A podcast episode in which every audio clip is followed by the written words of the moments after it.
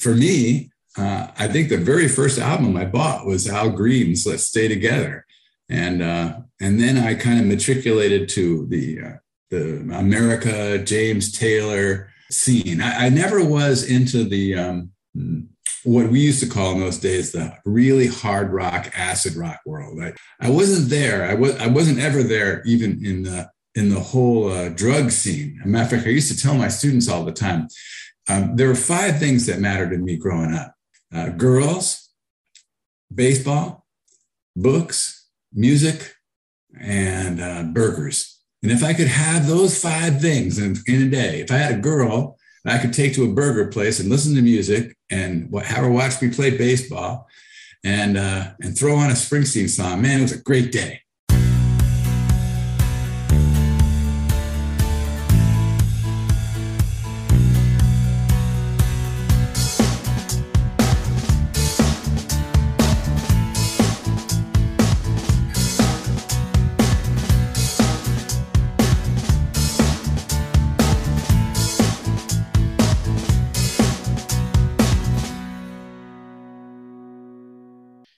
Hello, everyone, and welcome to a new episode of Set Lusting Bruce, your podcast all about Bruce Springsteen, his music, and mostly his fans. I am your host, Jesse Jackson. Joining me as we record this morning, uh, I have a new friend who is a writer, a teacher, and a massive Springsteen fan. Uh, Bob Pacilio, welcome to the show. Well, thank you very much, Jesse. It's, it's it is more than a pleasure to be here. I I, I uh, uh, an op- any opportunity I had to spread the the gospel of Bruce Springsteen um, and the, and the magic of of his music is it's it's a pleasure. Yeah, that's the whole purpose of the podcast, right? Mm-hmm. It is just that was um, over six years ago. I decided that there was a void that there wasn't anyone talking about his music. And now then there's three or four great Springsteen podcasts out there. But uh, and I, I welcome them all. I love them. Mm-hmm. We all do things a little bit mm-hmm. different. Um, so kick us off. Tell us a little about yourself. Well, um, I was born in Brooklyn, New York, and my parents moved to New Jersey thinking that was a move up. Lodi, New Jersey. And when they realized that that wasn't really a move up, they moved uh, to East LA. And then when I realized that that really wasn't a move up, I moved out. and I went to San Diego to be a teacher, San Diego, and specifically at Mount Carmel High School uh, here in San Diego. And I live in Encinitas now. Um, my parents never really did understand real estate, but at least uh, uh, at least they imparted enough information for me to get out of town. Um, and um, I first got hooked up with Bruce Springsteen by, by um, in really the early 19, um, very early 1980s. Um, here on the West Coast, you know, Bruce was mm, wasn't as big a deal, um, right? And uh, so, at, but I was hanging out with New Jersey guys and New York guys and a couple of Chicago guys who said, "You need to talk about you need to talk about Springsteen in your classes." I can't believe you're not talking about him. And you know, and driving around in their car, listening to, um, at the time, listening to Darkness on the Edge of Town, uh, I got caught up. Uh, went back to the first albums and, uh, and, uh, I, you know, I was looking at your podcast page and that picture of Bruce with the bandana and the jean jacket. That yeah. was the first time that I took yeah. at the time. My girlfriend wasn't even married yet. My wife of 36 years. We went to see Bruce because he finally came to San Diego in the Born in the USA tour. And that was it.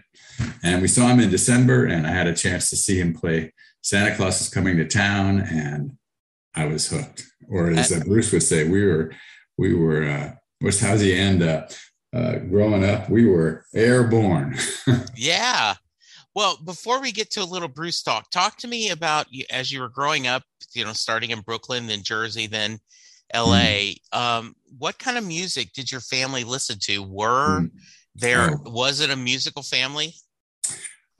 It was a uh, to use a, a, Yiddish term. It was a schmaltzy musical taste. Okay. My parents liked Perry Como and Andy Williams and Frank Sinatra and You know, they would talk about seeing the Temptations at the Copa. Uh, very, I mean, my parents were very New York. I mean, okay, but Tessie and Louie, my mom and dad. You know, my father would say, "Jesus, my goodness gracious, we got yeah. we got to see the Temptations, Tessie." And um, uh, so you know they but they didn't play instruments. Uh, they just they they were into the crooners. Mm-hmm. Uh, for me, uh, I think the very first album I bought was Al Green's "Let's Stay Together," and uh, and then I kind of matriculated to the uh, the America James Taylor scene. I, I never was into the um, what we used to call in those days the really hard rock, acid rock world. I, I wasn't there. I was I wasn't ever there, even in the in the whole uh, drug scene. As a matter of fact, I used to tell my students all the time.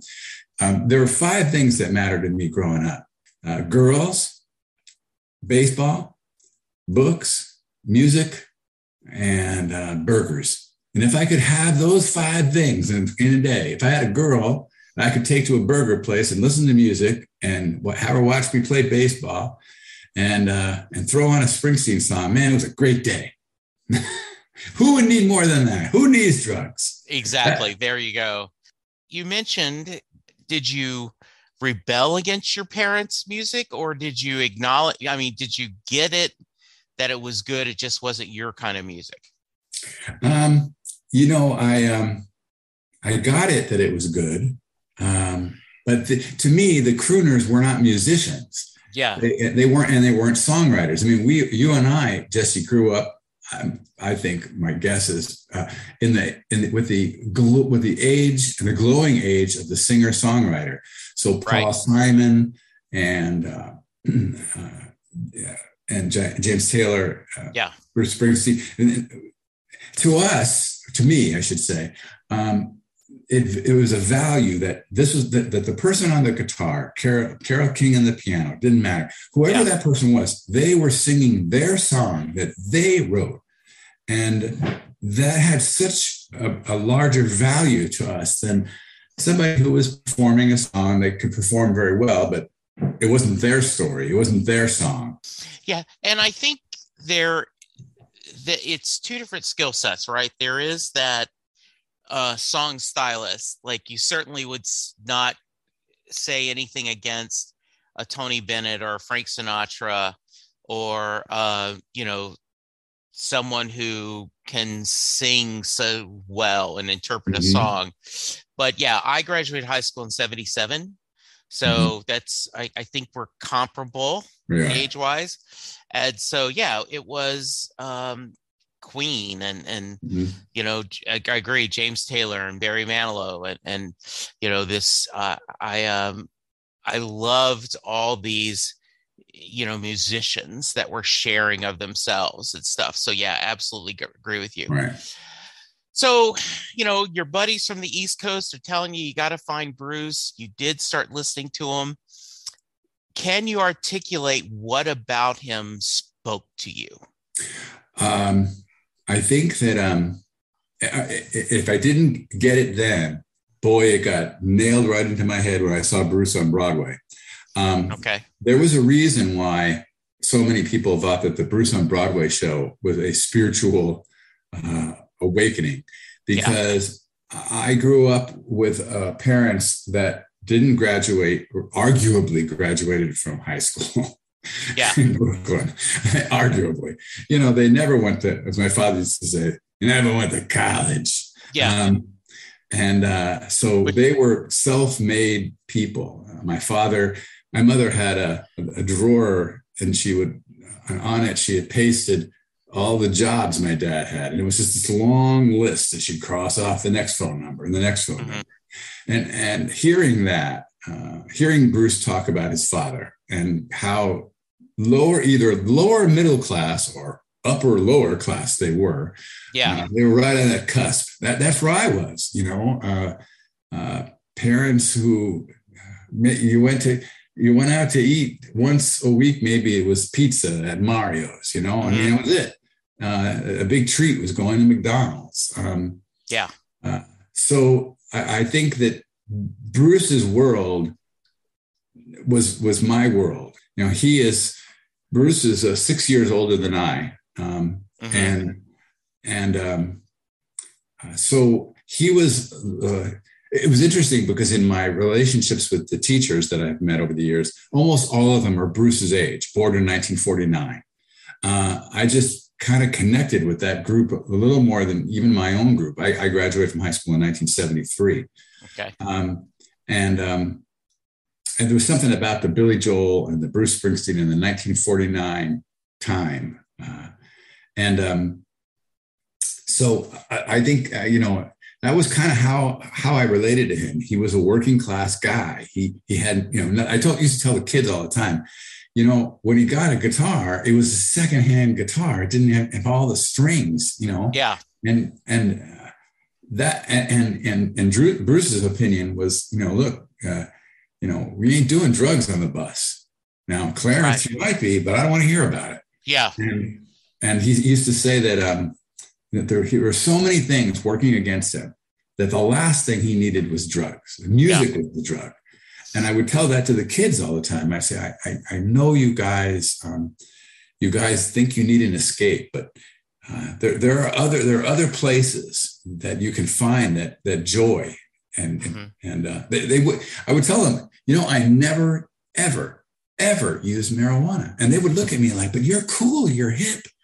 How can that be? And I'm like, remember the five things: girls, yeah. burgers, music, baseball, you know, and books. That's all that mattered to me, and that's that's where I got my high. And um, yeah. So we have a very similar background in that way. Um, I grew up um, my dad was in the army. We moved around a lot, and um, so when I start, I started a brand new high school when I was a freshman. So I didn't have a lot of friends. That's I. I really um, was a, an overweight kid, not very athletic. Loved, um, you know, comic books, books, mm-hmm. mm-hmm. reading at any kind, and you know, music. Mm-hmm. And uh, so I I never had kind of a peer pressure. And so by the time I was a sophomore or junior and had de- developed friendships, um, I was the guy who didn't drink. Mm-hmm. You know, I think that was part of my label as, you know, mm-hmm. and so therefore I never, you know, uh, grew up in a very um, conservative uh, Southern Baptist house. They, you know, my mom, and partly because I now know that my father was an alcoholic, and um, in a younger days there were, you know, times when, you know, he would lose all the money on payday. He worked in the military mm. and because of drinking. So in our house, one sip of beer meant you were in the gutter Mm-hmm. You know, I mean, you you were homeless, yeah. right? It, you know, mm-hmm. and they didn't call it homeless back then. You were a bum in a gutter. Yeah. So I I never had that. So I'm now 63, mm-hmm. and people are amazed. Like you grew up in the 70s and you never experimented with pot, even pot. And I'm like, no, I uh, I just it it was just not in my scope. Um, I have mm-hmm. nothing against it, and I I yeah. I, I understand the recreational purpose of it but no it just mm-hmm. wasn't something that uh, so i have the same kind of people are like but but your age? Come on you know? Exactly. Right? It, it was the joke uh I, I know they're talking about now as we're recording this they're they're going through a nomination for a supreme court justice and uh there was someone making a joke like so you've never tried marijuana? They said we could change that to so you never went to college mm-hmm. right? Because mm-hmm. so many people mm-hmm. did. Right exactly. So why what led you to teaching? Because it obviously to me and i don't want to put words in your mouth this felt like it feels like this is a calling to you. Yes. And i think the best teachers do teach that as almost a vocation. Right. that this is you know it's a lifestyle it's yeah, a, it was a, it became a lifestyle. I yeah, I was in college. I remember exactly where I was. I had a I was an assistant uh, to uh, my speech and debate coach, and I had been in speech and debate when I was in high school, which was the best decision I ever made. Um, not that I, uh, not that I, my debate coach used to say that your problem is that you're really good at talking, but you don't listen. And he said, "You're never going to win until you start to listen." To which I, of course, said, "What?" Um, yes, exactly. And um, so I, uh, you know, I followed after I graduated from high school. I kind of was an apprentice to him, and um, and then I'm, I was standing uh, on a balcony at my college, thinking, "Well, do I become a communications major, or do I? What what, what am I going to do?" And I said to myself, "Gosh." I, I just like I like love working with the kids and, and, working with teachers in high school in particular, and I love the subject matter. And uh, from that moment on, I, I, started teaching when I was 21. Um, I'm 66 now, and I taught till I was 55, um, at least at the high school level. Then I continued. I was doing a little moonlighting, uh, working. I was teaching teachers how to teach at the at the uh, local colleges eventually I last the last thing I did was I did some work for Teach for America.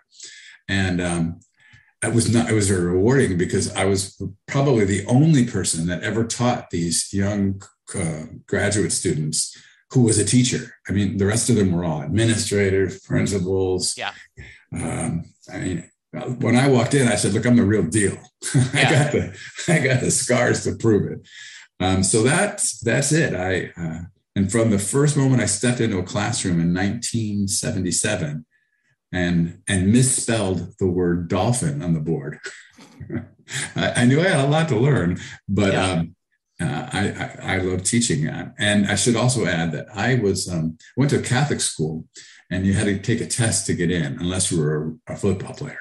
Yeah. A good football player. Then you got in, even if you thought football was spelled with one O and it was yes. two And um, so they tracked the kids. And of course, I was in the lowest track. I, am not a very good test taker. I'm, right. You know, I'm Italian. My parents didn't, you know, when I took the SAT test, I never even prepared for it. I, I you know, I barely got into college. And yeah. um, so I, I really got the kids who, who didn't get it.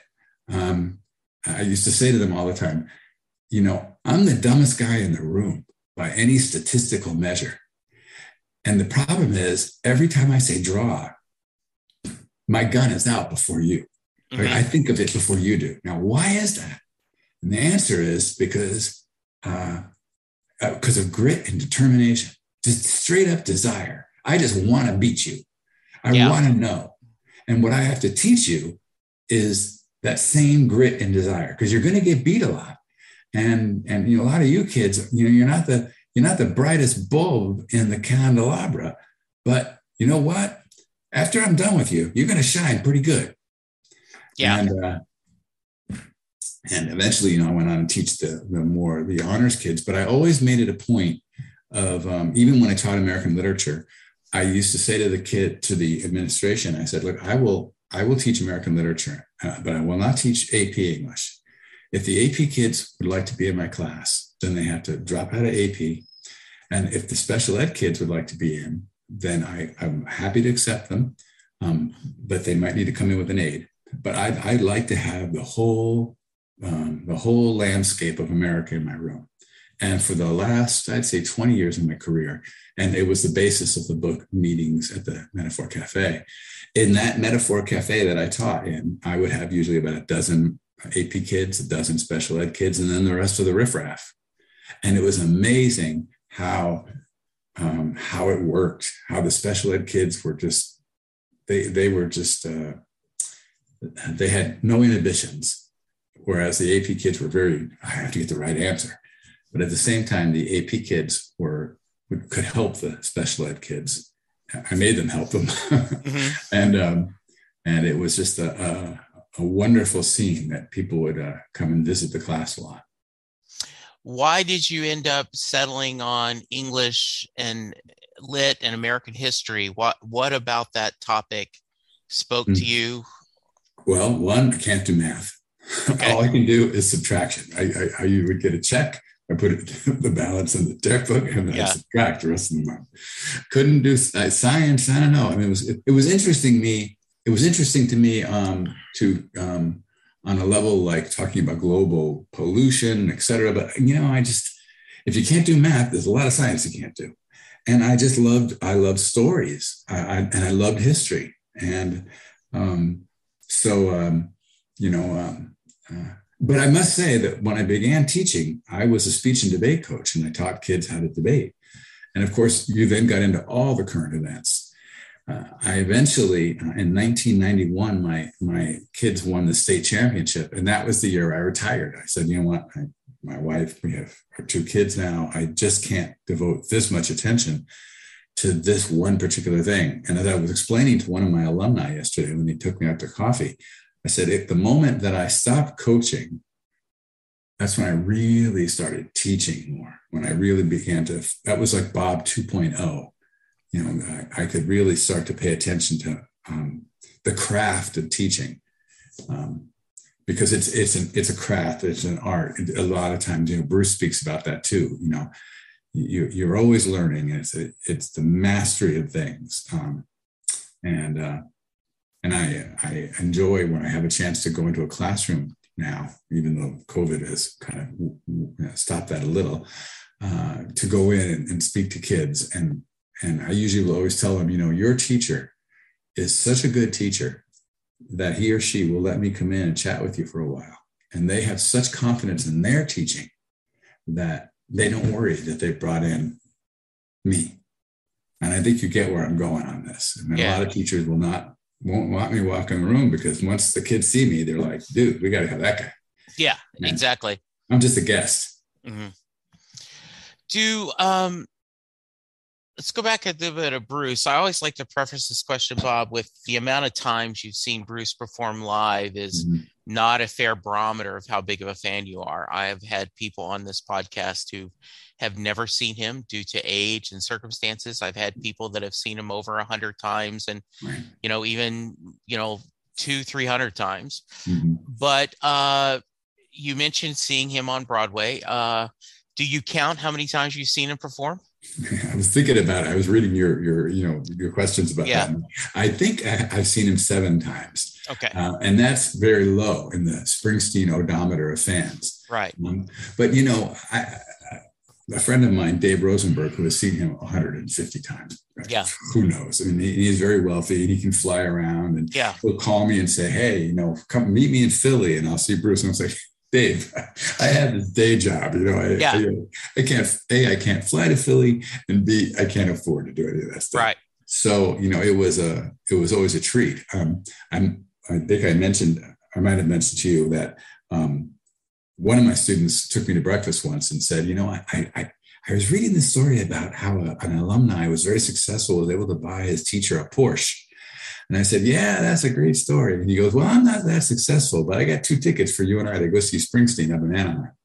That's was, better than a Porsche, right? exactly. Porsche. Yes. Way better. And that was the only time I had a chance to see him sing uh, Bobby Jean and um, and uh, which one of my favorite songs and uh, a song that kids would uh, would get in a big way. Uh, yeah. Of course, there's there's this at least at least 40 or 50 songs that kids get yeah. about Bruce without even you explaining it. You know, they just like, yeah. wow, that, you know, so yeah. Um, but um, the time that I saw Bruce on Broadway was an interesting story because I never, ever, ever thought I would see Bruce on Broadway. My son uh, works in New York and uh, he was visiting and he said, Dad, of all the people who should see Bruce, you should see Bruce on Broadway. And I go, yeah, I know, but you know, he's on Broadway.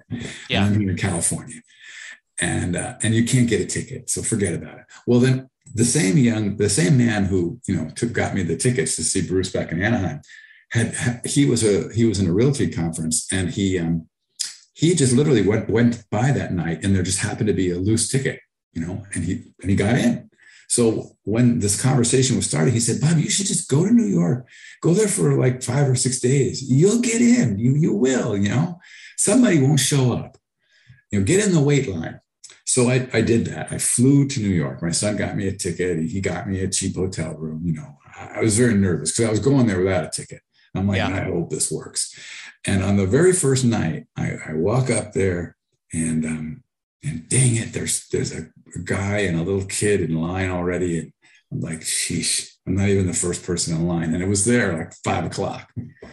And the guy turns around and it's one of my students.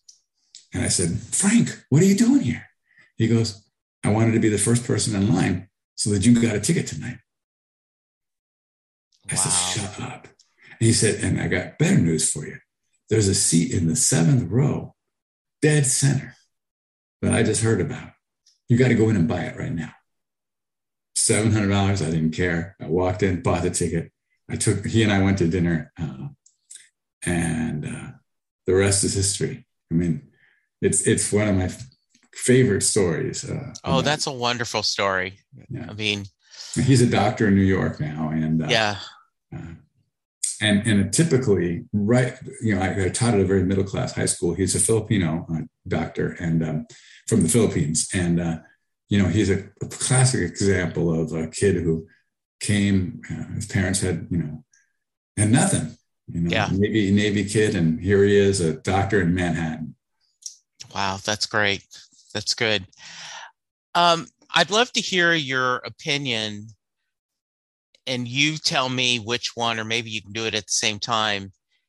As a teacher watching Springsteen on Broadway and as a fan, mm. um, because I watched it as a fan, but I have had different storytellers. I have had writers and you know entertainers on the podcast talking about.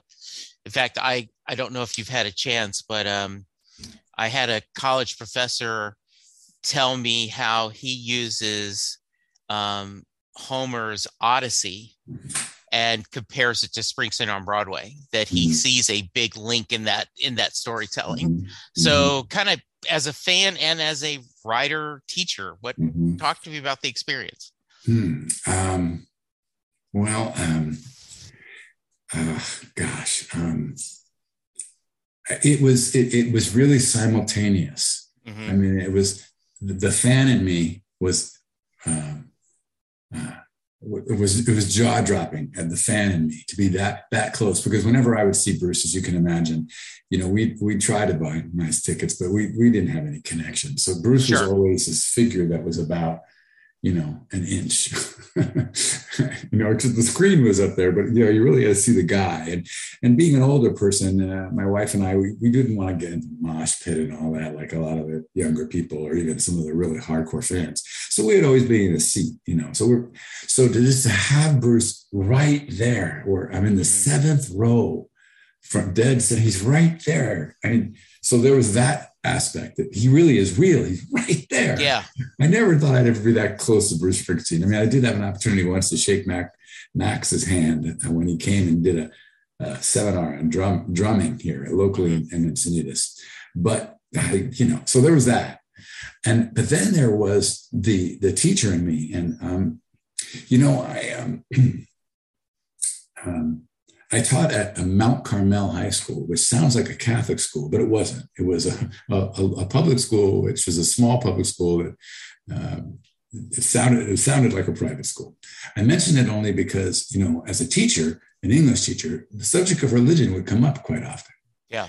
And when Bruce stopped and he said the Lord's Prayer, and he said that he says that most every day as a gra- gratitude, I I I was stunned because I do the same thing every night, sometimes every morning. I, it, it, doesn't, you know, I don't care what religion you are. I don't care if you believe in God or not believe in God. I, who knows? You know, we'll find that one out when, when, when we're out there in the ether, as Bruce says. But to me, I felt like I have led a, uh, a charmed life that, that a number of times things went the right way that could have gone the wrong way and um, and I just I felt like I was one of those people who got to have a job that made a difference to mm-hmm. hundreds, thousands of people. And I, there's even a website that says Mr. Pacilio made a difference in my life. I, I, didn't make it, you know, somebody just told me about it and I went on it and it was like, I don't know, 500, 600 people on it. And when he said that prayer, I was just, uh, that's, that's what really knocked my socks off. I just like, holy cow, he's, he's in the same mind space as I am. It's just I'm I'm in a different I have a different crowd. Um, you know, my father wanted me to be an attorney, and I used to say, Dad, I don't want to be an attorney because I don't want to represent guilty people. I want to represent innocent people.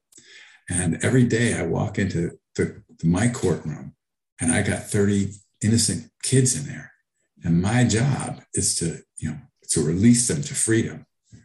And um, and I felt I felt like that's how I felt when I was watching Bruce. That I was seeing the I was seeing that guy on a, seeing me on a way bigger stage with way more profound. I mean, I, am always amazed at, at what a at how how wide the range of issues Bruce deals with.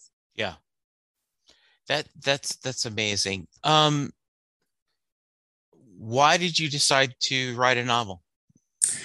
Good question. Uh, once again, the same uh, person. Uh, his name is Jim Rifus. Um, Jim sat me down once, and this is the man who said, You're going with me up to Anaheim. I couldn't buy a Porsche. Um, and he said to me, and bought me lunch one day. Um, that's a recurring thing. My former students will get me and say, Come on, I guess you come coffee, a yeah. lunch, blah, blah. And he said to me, So when are you going to write a book? You know, because I mean, I've, I've watched you, I've seen the show. You know, you do the yeah. show five days, five times a, a day when are you going to write a, why don't you write a book? And I said, well, you know, people have been asking me that, but I don't want to write a how to be a teacher book. Uh, I, so I decided to, to write meetings at the Metaphor Cafe, which was told through the eyes of four students um, and how they saw a fictional version of me. But, but it was actually what I did in the course of a calendar year in American literature from the beginning of from the very first thing I taught, which was a, uh, a song by Jewel called My Hands, all the way to the very last thing I taught, which would have been Catcher in the Rye, where Holden Caulfield catches people in his hands when they fall off a cliff.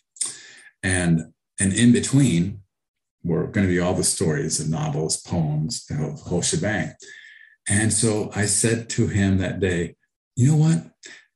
This summer vacation, I'm going to start the book and then I'm going to write it as it's happening. So I literally would teach it that day. And then that night, get down at the dining room table and write what happened uh, through the eyes of these four kids. And I promised myself that I would finish it on the night of graduation. And I did. The last chapter is called Graduation. And then I just sat there with the book and thought, well, I wrote it. now what? Who who cares about some, you know, at the time I think I was a 54 year old teacher, you know. I don't have any connections to publishing. I don't have, I don't have one of my they not one of my students turned turned into a literary agent for crying yes.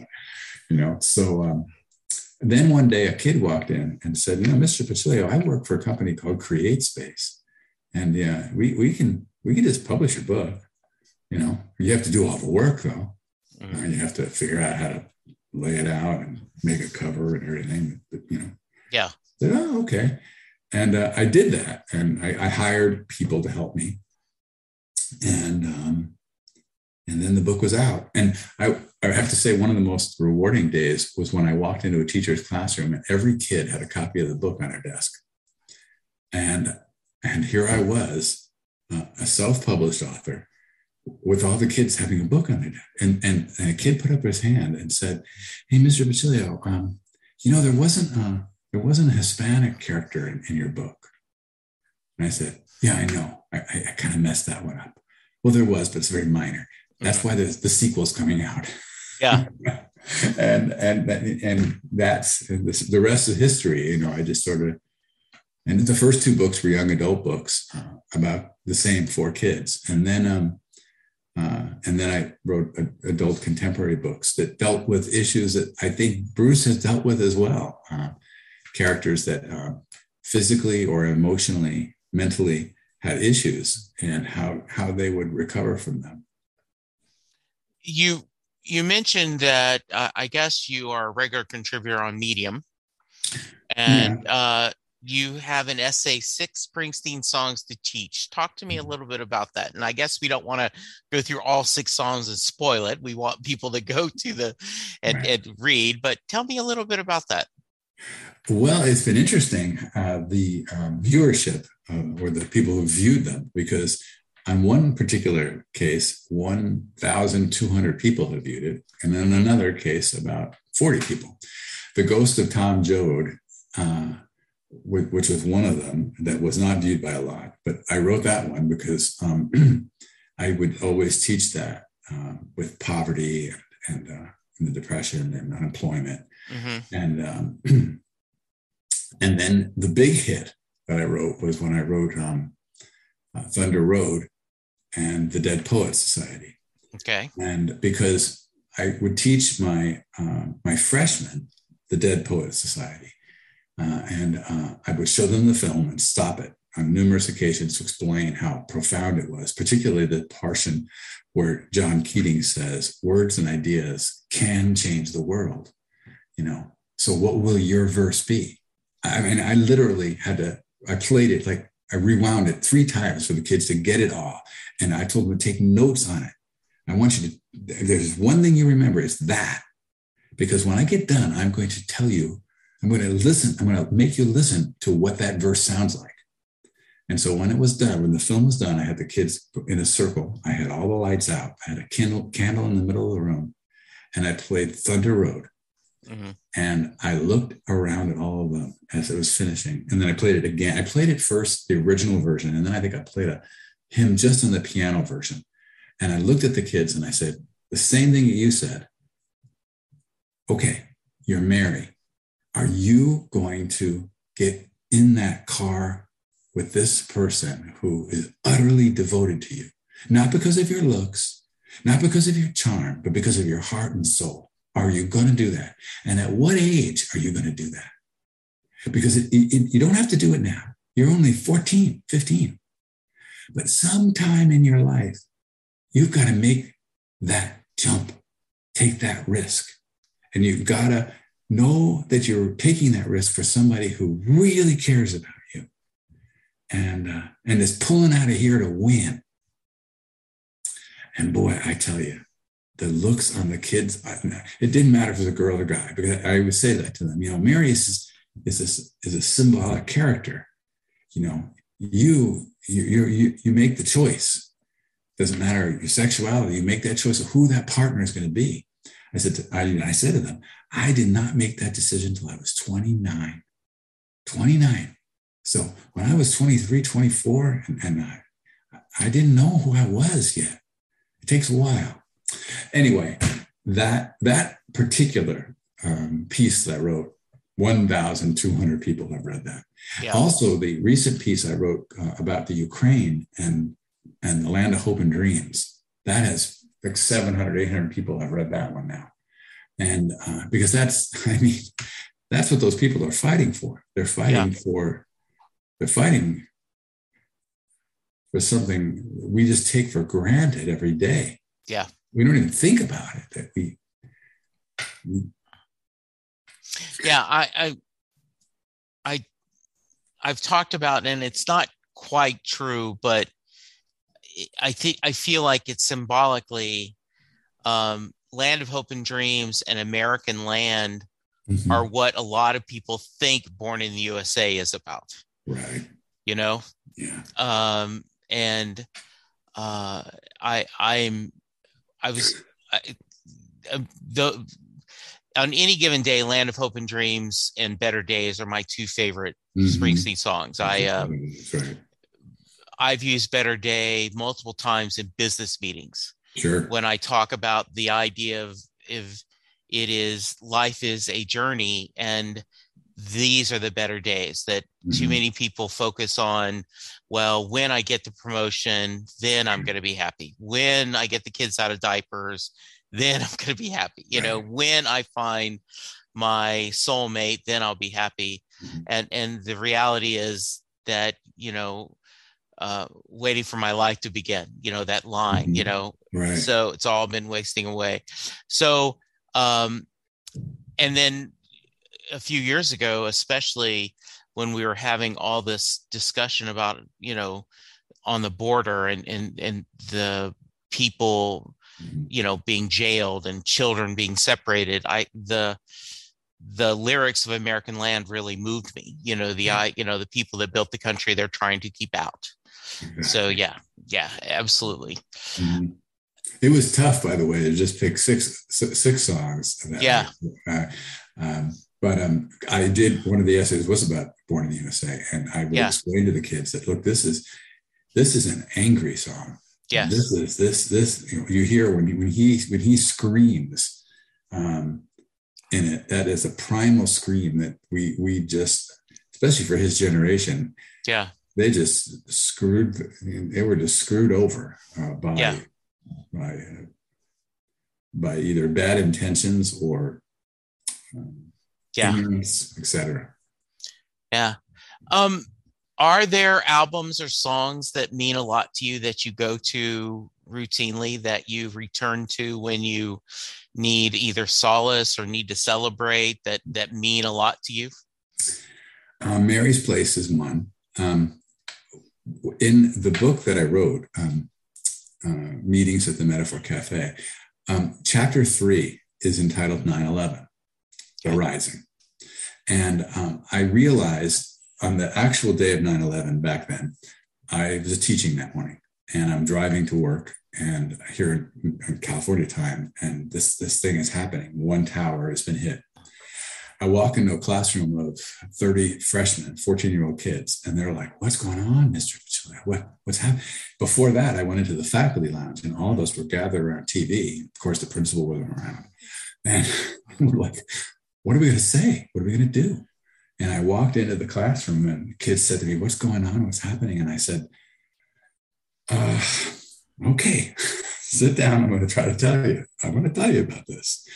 And, um, and so thankfully, I guess a year or two later, when Bruce came out with The Rising, it it created for me, I think it was the next year, it created for me a way to say, it's September uh, 11th, and today it's all about The Rising. And I, I picked about five or six songs from the album, put slides to them, played it, explained it, and um, it became, I, I, I should explain, um, Jesse, that when I taught, I had a partner who taught history next door and we had the exact same kids. We were a village. So when the bell rang, the kids switched rooms. Well, on this particular day, we had all the desks outside, and all the kids brought their beach chairs, and they all gathered in one, one classroom, and it was we were packed. And um, and we had guest speakers uh, who came in from who had you know who had been in New York, because the word kind of got spread. This is a show. This you got to see this. I mean, teachers who didn't have classes that period, they they were in the room. Yeah. And um, and I remember one girl said to me, um, uh, and I would venture to bet that you know this was probably the only class that she was really doing pretty well. And she said, "Mr. Pacilio, you know how you passed out the lyrics to these songs?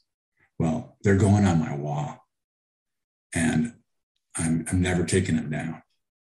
Um, I mean, the songs, of course, were "The Rising" and "Empty Sky," and um, but Mary's Place was the last song, and in it, I had everyone get up, and I used to teach the kids to dance um, when we got to Great Gatsby.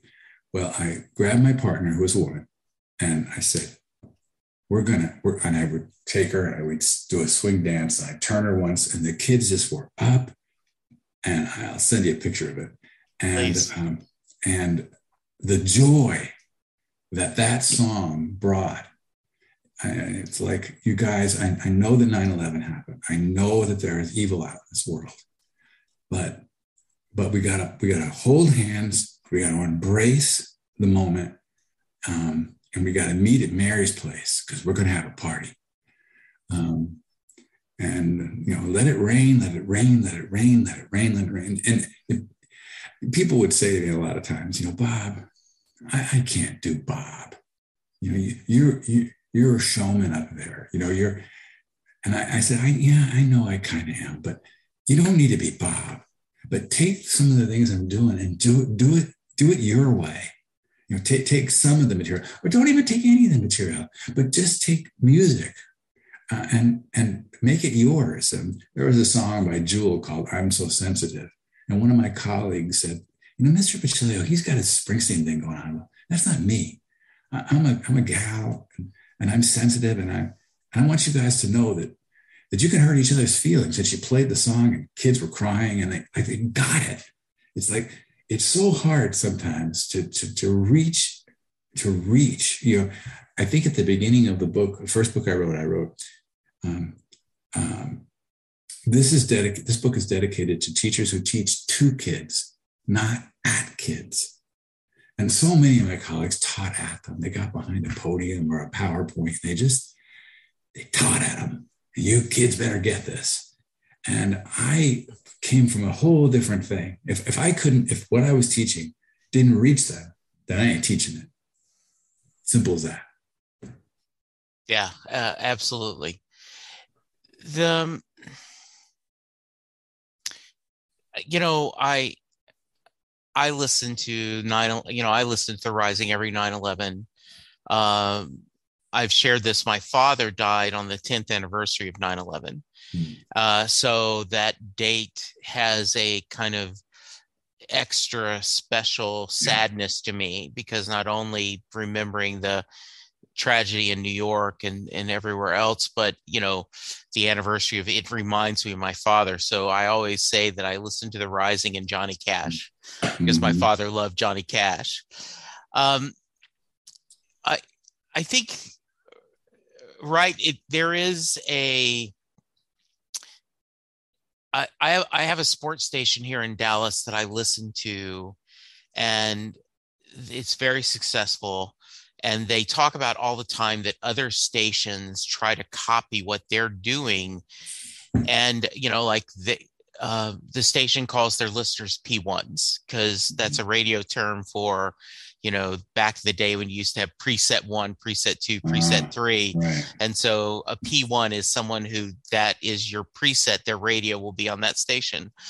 And uh, so they'll try to, well, we're going to start calling our listeners this, and that's going to capture the magic without understanding that no, you can't just take a Bruce Springsteen CD, play it, and now you're going to capture the magic of being Mr. Pacilio right? It, it isn't, I, if you don't have the heart, if you're not doing what you sharing of yourself, it, it's, there won't be magic. And that could be whether, let's say you, you loved baseball, but let's say you've got a teacher that is that is obsessed with sports you can work that into what you're teaching and your kids will catch that passion Do, would you right. is that what you're kind yeah. of saying uh, yes that, that is um, uh, I I was just always uh, touched by my students who would uh, get on Facebook or email me and say, "I just saw Bruce Springsteen in in, uh, yeah. in Connecticut, and thank you, yeah. Mr. Chilio." Yeah,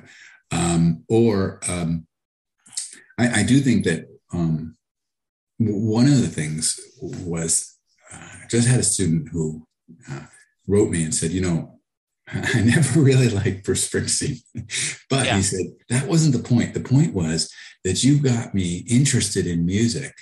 And so, uh, and interested in listening to it and, and, and going to live concerts. And, uh, and that's made all, that has made all the difference. And, um, yeah, so I used to say that to kids all the time. And I, I know, I know. And, and I, I would always emphasize to them that during the course of the year, I'm going to play all kinds of different music uh, here. Uh, mm-hmm. um, and um, uh, I used in my classroom, I had album covers that went all the way around the room.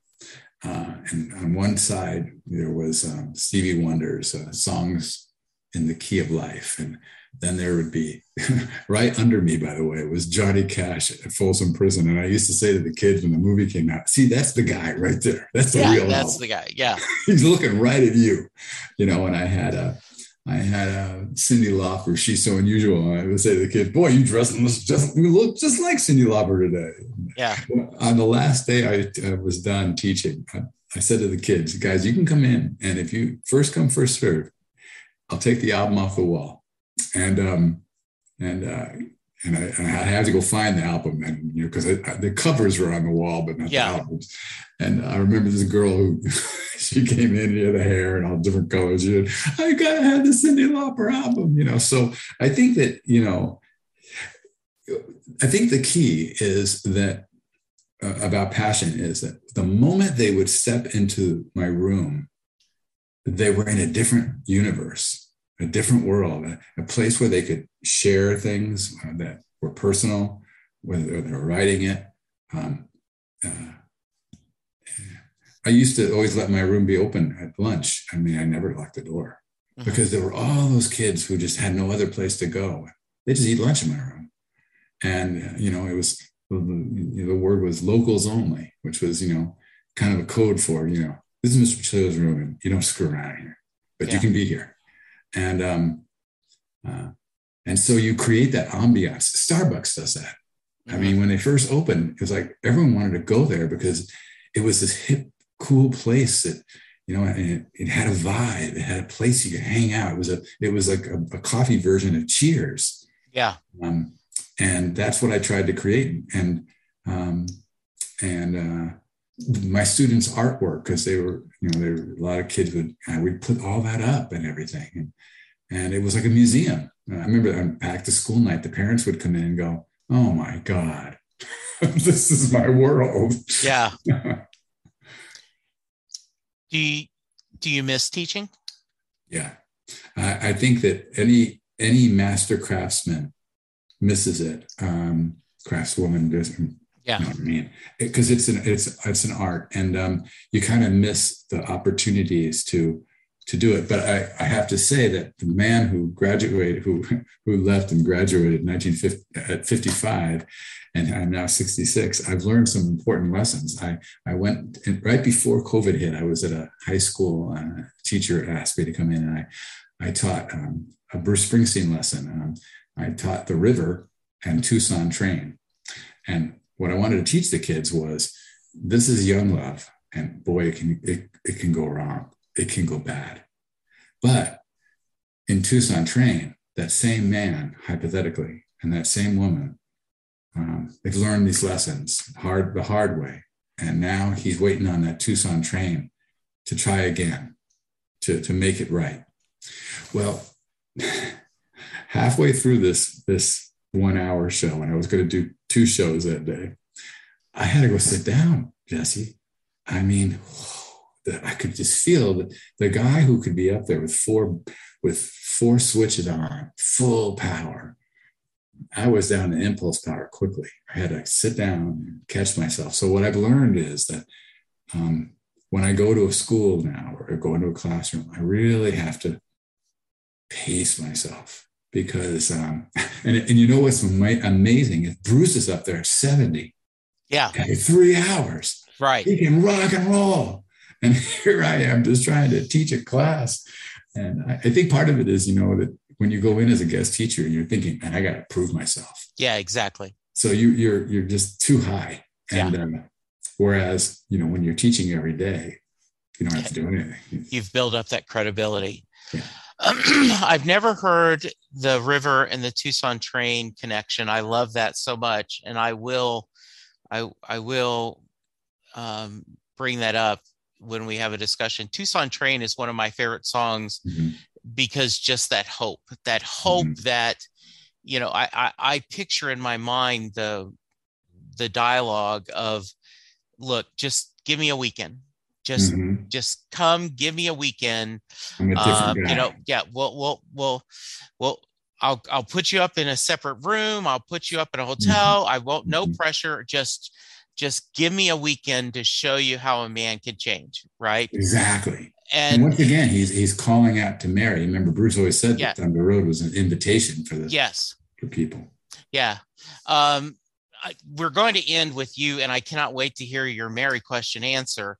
Hmm. Uh, but someone recently uh, said that they connected Thunder Road to to Moonlight Motel.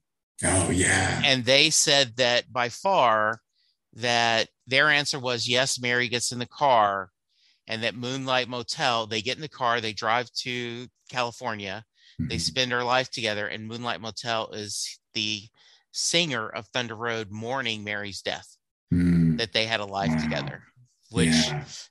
gives yeah. Moonlight Motel a whole different feel. Yeah, very interesting. Well, this is gonna, this is gonna, this is an, uh, an aha moment. Yeah. But I, but I, I got my car and I drove about seven minutes. Mm-hmm. I would be at the Moonlight Motel. Wow. Because here in Encinitas, Moonlight Beach mm-hmm. is is 10 minutes from my house. And uh, yeah. Matter of fact, the, I think one of my most recent books is called Meet Me at Moonlight Beach. Yeah. And uh, the title came to, came to me when, uh, I couldn't figure out a title for this book. And my wife said, Well, meet me over at the benches at Moonlight Beach. And I said, Wait, wait, wait, what did you say? Moonlight Beach. And I went, There it is. That's the title. Uh, there is a Moonlight Motel right there. It's in much better shape than the one that, that Bruce talks yeah. about. But yeah, um, that is very, very interesting. That, you know, I would think that when when they headed headed west and went to the it was it was it was the cat's meow in its time the pool yeah. you know it was kind of the 19 1970s sure. deco yeah. avocado art and um and um and now you know look at it you know it's it's fallen apart and mm-hmm. um and it, I love that song. Um, it is, man, that song just it's it stops me. Mm-hmm. Another one that does is um, is uh, north of Nashville. Yeah, I mean that just stops me. Uh, I think of all of the people who who you know. Um, I mean the the millions of people who who want to be an artist of, of of the stature of Bruce Springsteen, and they dream of that. But they either don't have that magic or it's just a it's a, a, a, little spurt of it and, and that's all they got or they just don't they don't have the means you know mm-hmm. uh, do you, uh, I think Western Stars is similar to a collection of like Elmore Leonard short stories. Mm-hmm. I mean, just it's it's it's just a wonderful little collection. Exactly. Um, what are your thoughts on Letter to You? I love Letter to You. I, I don't love it as much as Western Stars. I'll be honest. Yeah. Um, the song "Letter uh, Letter to You" is just perfect. I right. Mean, and, and and Ghosts is perfect. And and I know that he's writing about the idea that that he's so lucky to still be here and doing this when everyone else that he knows. Yeah. That, you know, I get that. And it's he's definitely thinking about the end and death and, and all that. Uh, so in that respect, you know, it's um, it's uh, sometimes a sad album, a sad album, um, sure. and and really personal to Bruce. Uh, but um, um, uh, but you know, I, I, think part of it was when I went to see Western Stars in a movie theater yeah. uh, first time, and uh, my, my wife turned to me and said, okay, we got to see this again. Yeah. We were in the, in the middle of a movie. And that would be, that was something for, for my wife to say, we got to see this again. Right. Yeah. Uh, it was just, I mean, the, the violins, the orchestra, Bruce, the whole thing. Uh, it was just, I can't even imagine what it would have been like to be in that barn watching. Yeah. Um, so there was something about that. And I, I think that in a way, Western Stars, it, um, Hmm.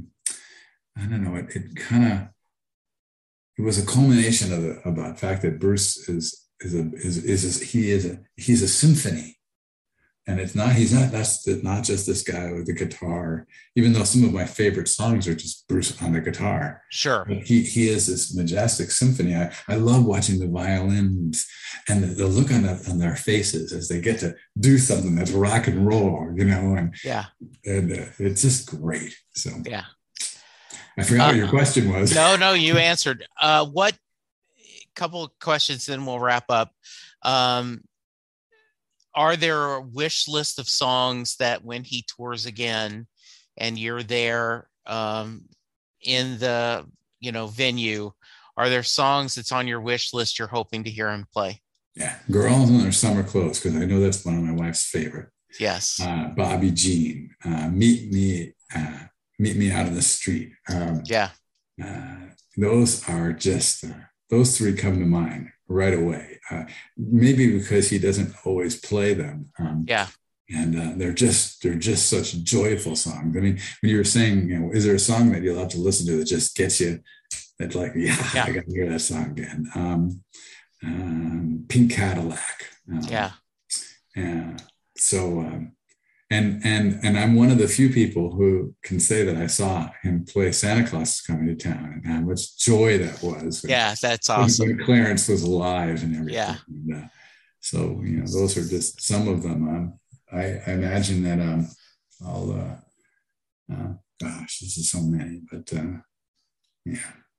So what's next? What's next for Bob? What's next for you creatively? Uh, well, I, I, I wrote a book called Whitewash, which I was originally a play I wrote back when I was 21 um, about a politician who uses racist language against his opponent who is black. And the question is, does that politician incite a riot? I wrote this when I was 21 back in 1978. And uh, during COVID, my friend said to me, "You need to novelize that. You know, we've we've seen the play a couple of times, and you need to." So, I, I, I matter of fact, on so on March 30th, I'm speaking at the uh, Encinitas Library about that book and the um, and the the contemporary book I wrote called "Meet Me at Moonlight Beach." Um, but you know, I'm still a a, a self um, uh, a self published author. I um, you know, I, I, I, every time I've tried to go, go mainstream, I find that um, that the things that um, the, the, the barriers that I put down, um, there are no vampires, no ridiculous cursing, nobody's going to get shot in the head, nobody's going to get cancer at the last minute. None of this really, the really, um, that's so cheesy is the word that kids use a lot. None of the really cheesy, I'm going to put any of that in my books. Okay. And and and so you know i guess agents look at this and go 66 year old guy sorry i can't sell it yeah which is ironic because i can but you know whatever you know i just do yeah. my own thing i have my own little uh, limited liability company and you know it, will always limit me um, but you know it, i just got to in the words of fleetwood mac i'm just going to go my own way yeah, sure, absolutely. If someone wants to find out more about the your writings, to purchase the books, uh, to hear more about you, where do they go? Uh, www.robertpacilio.net is my website, um, and uh, uh, they could they could easily type Metaphor Cafe into a Google search, and they'd, they'd see okay. that book. Um, um, is it, it, yeah, go ahead. Yeah, no, is it better to buy it from your website, Amazon? Does it matter? Um, well, some you have two ways. You can uh, by going to my website, you can purchase a copy that I would then sign and mail to you. I always pay pay the shipping on. I'm not into this yeah. for the money, um, right? But uh, but people go to Amazon. They can buy it as a Kindle. They can buy you know all the books. Okay. well, they all also can order them at Barnes and Noble. Um, once Barnes and Noble realizes that you, that somebody's going to do an article on you, or mm-hmm. all of a sudden your book shows up there at Barnes and Noble. Oh, interesting! I was so surprised. Uh-huh. San Diego Union did an article about Moonlight Beach, the book I wrote, and uh, lo and behold, bang! It shows up at the at the Encinitas Library. I didn't even realize it was there. You know, so yeah, they keep their you know, social networks. They okay. they know how to operate. And you continue to write for Medium.com. Yeah, I, I kind of do that as a um, in between novels, or just sometimes you know on a lark. I, you know, uh, my goal was always to kind of. I tried. Uh, it cost fifty dollars to be a partner, and I, I try to always at least uh, make make a few cents and get the fifty dollars back. Um, you know, it's funny. Uh, the Springsteen uh, article I wrote that has you know a thousand viewers made 19 yeah. cents. Yeah, I don't care. But but then I can write something about um, about Judge Thomas and and it'll make a dollar or two, whatever. Yeah. But I I, I enjoy writing those Good. short essays. They're kind of fun. Good. Um, is there anything I should have asked you, Bob, that I haven't? Um, anything else you wanted to cover? Um, Boy, we really covered the gamut, Jesse. Um, That's my hope. You, That's my hope. The, when I here's I have to tell you, somebody who I don't know, but who yeah. is fairly um, well connected in Washington D.C. Yeah. on Facebook said uh, gave me a, uh, one of those emojis, like a, wow emoji, when they when they thought that I was speaking to Jesse Jackson today. Yeah, I, I, had to write her and say, okay, this is two Jesse Jacksons. I'm yes. talking about the one that you're not thinking. Of. Yes. Um, so I just figured I'd add that. Yes, I know you wanted to answer that. the question about Mary. Yes, we do. So, okay, if you are a former student of uh, Mr. Pacilio, and you are listening to this podcast, or if you are a fan of his writings, and this is the first time you've heard Set Listing Bruce, first off, thank you for checking this out. Um, Jay Armstrong is someone who is a spiritual brother to Mr. Pacilio. Jay Armstrong is a right. former honors English teacher. Uh-huh. Uh, he just recently retired. He has a new book out, Bedtime Stories for the Living. Uh, it talks about he was diagnosed with a um, pretty severe illness and how he's dealing with that. But when he taught, uh-huh. he taught honors English, yeah. and he would take two days and his seniors would break apart Thunder Road. They would look at the lyrics, they would talk at the imagery, compare it to Robert Frost, The Road Not yeah. Taken. Yes, exactly. And then at the end of the two days, he would say, Does Mary get in the car? Mm-hmm. So that is the Mary question, Bob. Does Mary get in the car at the end of Thunder Road? Um, the romantic in me says yes the realist in me, um, I think says yes too. Um, although, boy, um, uh, she is awful scared, um, uh, awful frightened. Um, and you know, we live in a very frightened world right now. People fear, you know, people, uh, the, the, the, world is out there trying to, the media is out there. It's, it, there's an awful lot of fear. Yeah. And you're, you're afraid of strangers. But if you live your whole life and you never get off that porch, then um, then uh, I guess it was Thoreau that said, well, well, then then you haven't lived. You've never even tried to suck the marrow out of life. Yeah. Um, so I, I both the realist and the romantic say that the romantic says she throws herself into his arms and they take off down Thunder Road, and the realist says she creeps in and buckles up, buckles her seatbelt, and makes sure there's an airbag because this is going to be a rough ride. I love that answer. I love this. Uh, my friend, I cannot wait. I'm going to go uh, check out your books. Uh, I am looking forward to reading them. Uh, thank you so much. Once again, www.robertpacilio.net. I will have a link in the show notes. Any final thoughts before we get out of here? Here's one last story I'll tell you. Um, I was recently put in the uh, Hall of Fame at the high school as a teacher, and nice do that. But I, I said to the when I when I said to the audience, I said, you know, my my favorite story that I tell as a teacher is, I had a young man in my class um, who was um, glasses, thick glasses, a little little chubby, um, really smart. And when I began teaching the kids how to dance during the Great Gatsby, and they had taught him the foxtrot and the swing.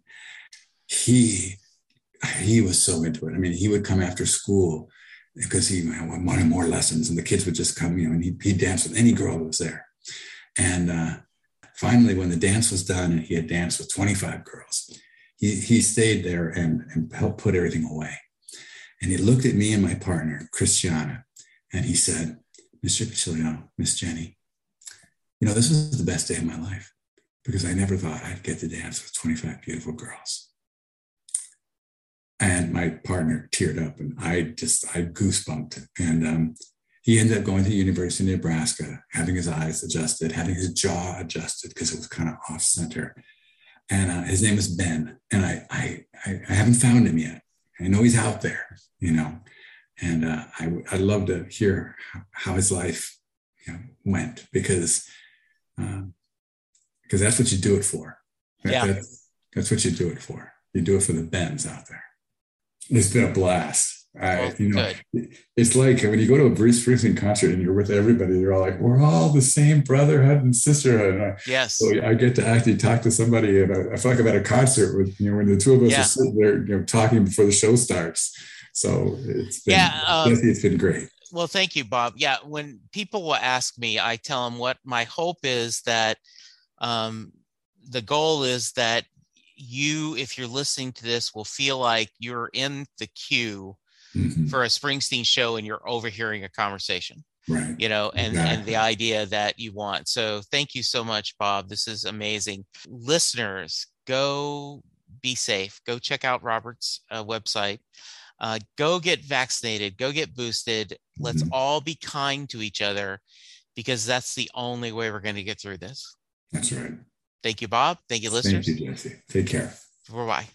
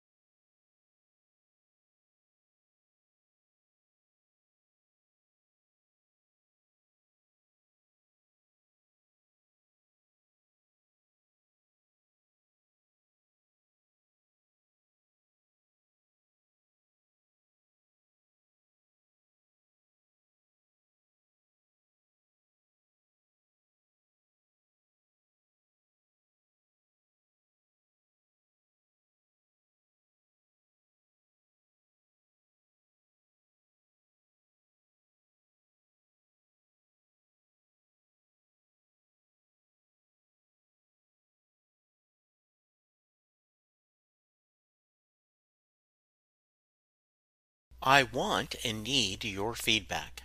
You can reach me multiple ways to tell me what you like or don't like about the show. You can reach out to give me guest suggestions or maybe to join me on the podcast yourself. We're on Twitter at SetListingBruce or at Jesse Jackson DFW. I have an Instagram, SetListingBruce or Jesse Jackson DFW. Our Facebook page, facebook.com slash setlistingbruce. Go to patreon.com slash setlistingbruce to find out how you can support the show. And we have several tiers of support. Please go to your favorite podcast player and hit subscribe. And tell a friend about the podcast because that is the way we're going to grow. If you're not tired of hearing me speak, you can hear me on Next Stop Everywhere, the Doctor Who podcast, where Charles Skaggs and I talk all things Doctor Who. The How Many podcast, where me and my friends Gary, Scott, Bob, and Jr. talk pop culture. And finally, my newest podcast, The Last Best Hope for Conversation, a Babylon 5 podcast, where Karen, Lou, and I are going through the TV show Babylon 5 one episode at a time. I am always looking for guests, so please reach out to me, setlistingbruce at gmail.com.